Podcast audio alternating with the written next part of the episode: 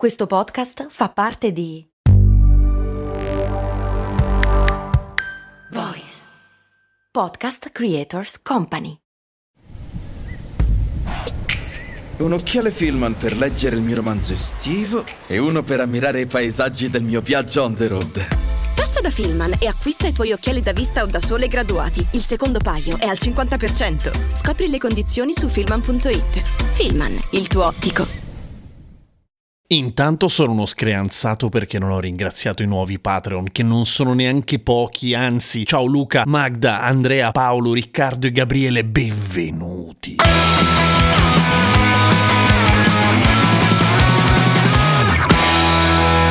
Oggi ho una voce quasi normale. Quasi, c'è ancora un po' di paperino in me. Ma volevo rispondere a questa domanda interessantissima che fa Francesco, come mai l'aria soffiata è più fredda di quella alitata? È vero, è da sempre così, in effetti ci fai caso sin da bambino, però trovare una risposta non è facile e le ragioni sono tre. Da bambino è difficile, poi non tanto, no, le ragioni sono tre per cui effettivamente l'aria è più fredda quando soffi rispetto a quando aliti e non è un'impressione, è proprio più fredda. Allora, la prima cosa è che è colpa del signor Bernoulli, un signore svizzero, anche se è nato in Olanda, che è nato nel 1700, proprio cifra tonda, beato lui, così se lo ricordava sempre, che ha buttato lì una serie di teorie sull'idrodinamica niente male, sulle quali non mi dilungherò, basti pensare questa cosa qua, che quando soffi, cioè quando c'è un getto d'acqua o d'aria che si muove rapidamente, la pressione di questo getto è più bassa se si muove più veloce. Così non si capisce un cazzo. Fate così: quando soffi l'aria, se la soffi velocemente, la pressione del flusso d'aria è più bassa rispetto alla pressione dell'aria che vi circonda, che circonda il flusso d'aria anche la vostra faccia. E questo comporta una cosa importantissima, cioè che mentre soffiate, l'aria che c'è intorno, che quindi ha una pressione maggiore rispetto a quella del flusso che state soffiando, viene ciucciata all'interno di questo flusso d'aria che state soffiando voi, cioè vi si appiccica tutto tuorno tuorno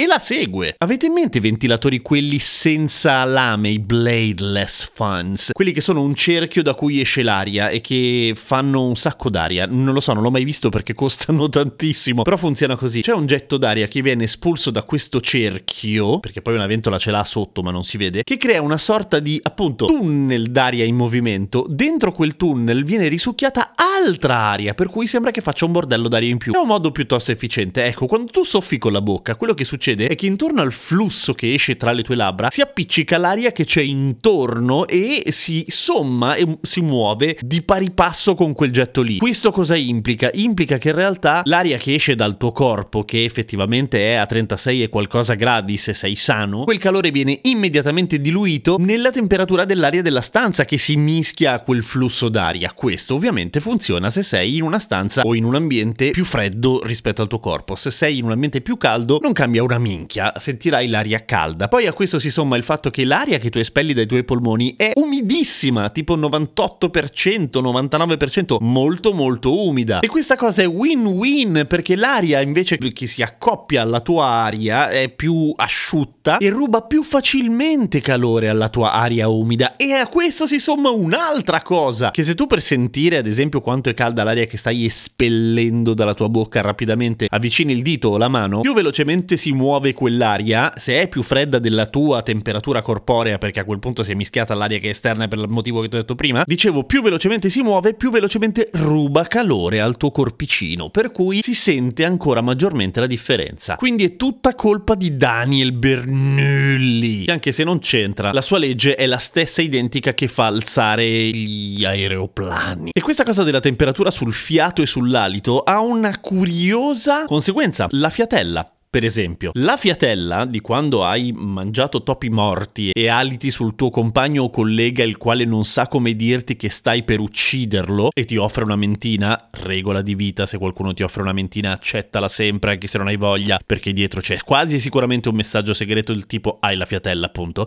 Dicevo, la fiatella si sente se aliti e non quando soffi, a meno che davvero non stai morendo dentro. Perché? Perché non solamente il calore si diluisce con l'aria che c'è intorno, ma si diluisce anche anche la flore, il tuo aroma, eh, aroma di decomposizione, si mischia all'aria ad esempio della stanza che solitamente, a meno che tu non sia in una discarica, è meno pesante di quella della tua fiatazza quando hai la fiatazza appunto. Lavati bene i denti, sciocco. A domani con cose molto umane.